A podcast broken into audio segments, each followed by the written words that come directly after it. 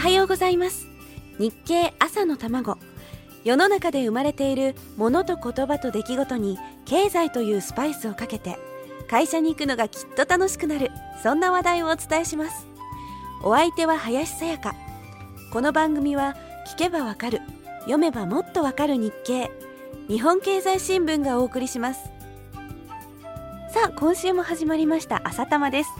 日経をヒントに世の中のいろんなことを経済の目線から見ていく番組です。さて今週はこちらの話題から参りましょう。5月28日付日経企業面にこんな記事が載ってました。ウイスキー11年ぶり増産ハイボール若者にも人気。11年ぶりってなんだかすごいですね。景気のいいお話が聞けそうなので早速お電話してみることにいたしました。サントリービアンドスピリッツ株式会社九州支社営業企画部企画担当部長の池田祐介さんです。もしもし。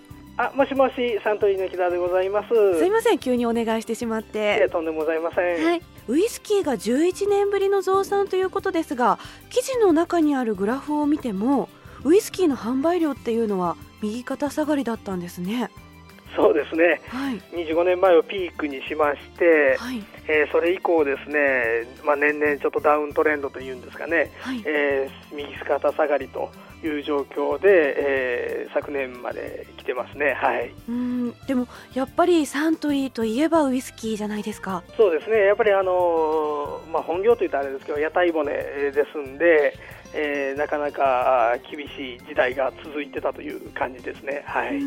うん逆転の兆しが見えてきたのはいつ頃なんですか？2年ほど前の夏ですね、はい。えーまあ、その直前といいますと、いわゆるおつ類焼酎、本格焼酎のブームがありまして、それからちょっとお離れたところで、えーウイスキーに回帰し始めたのかなというところがスタートですかね。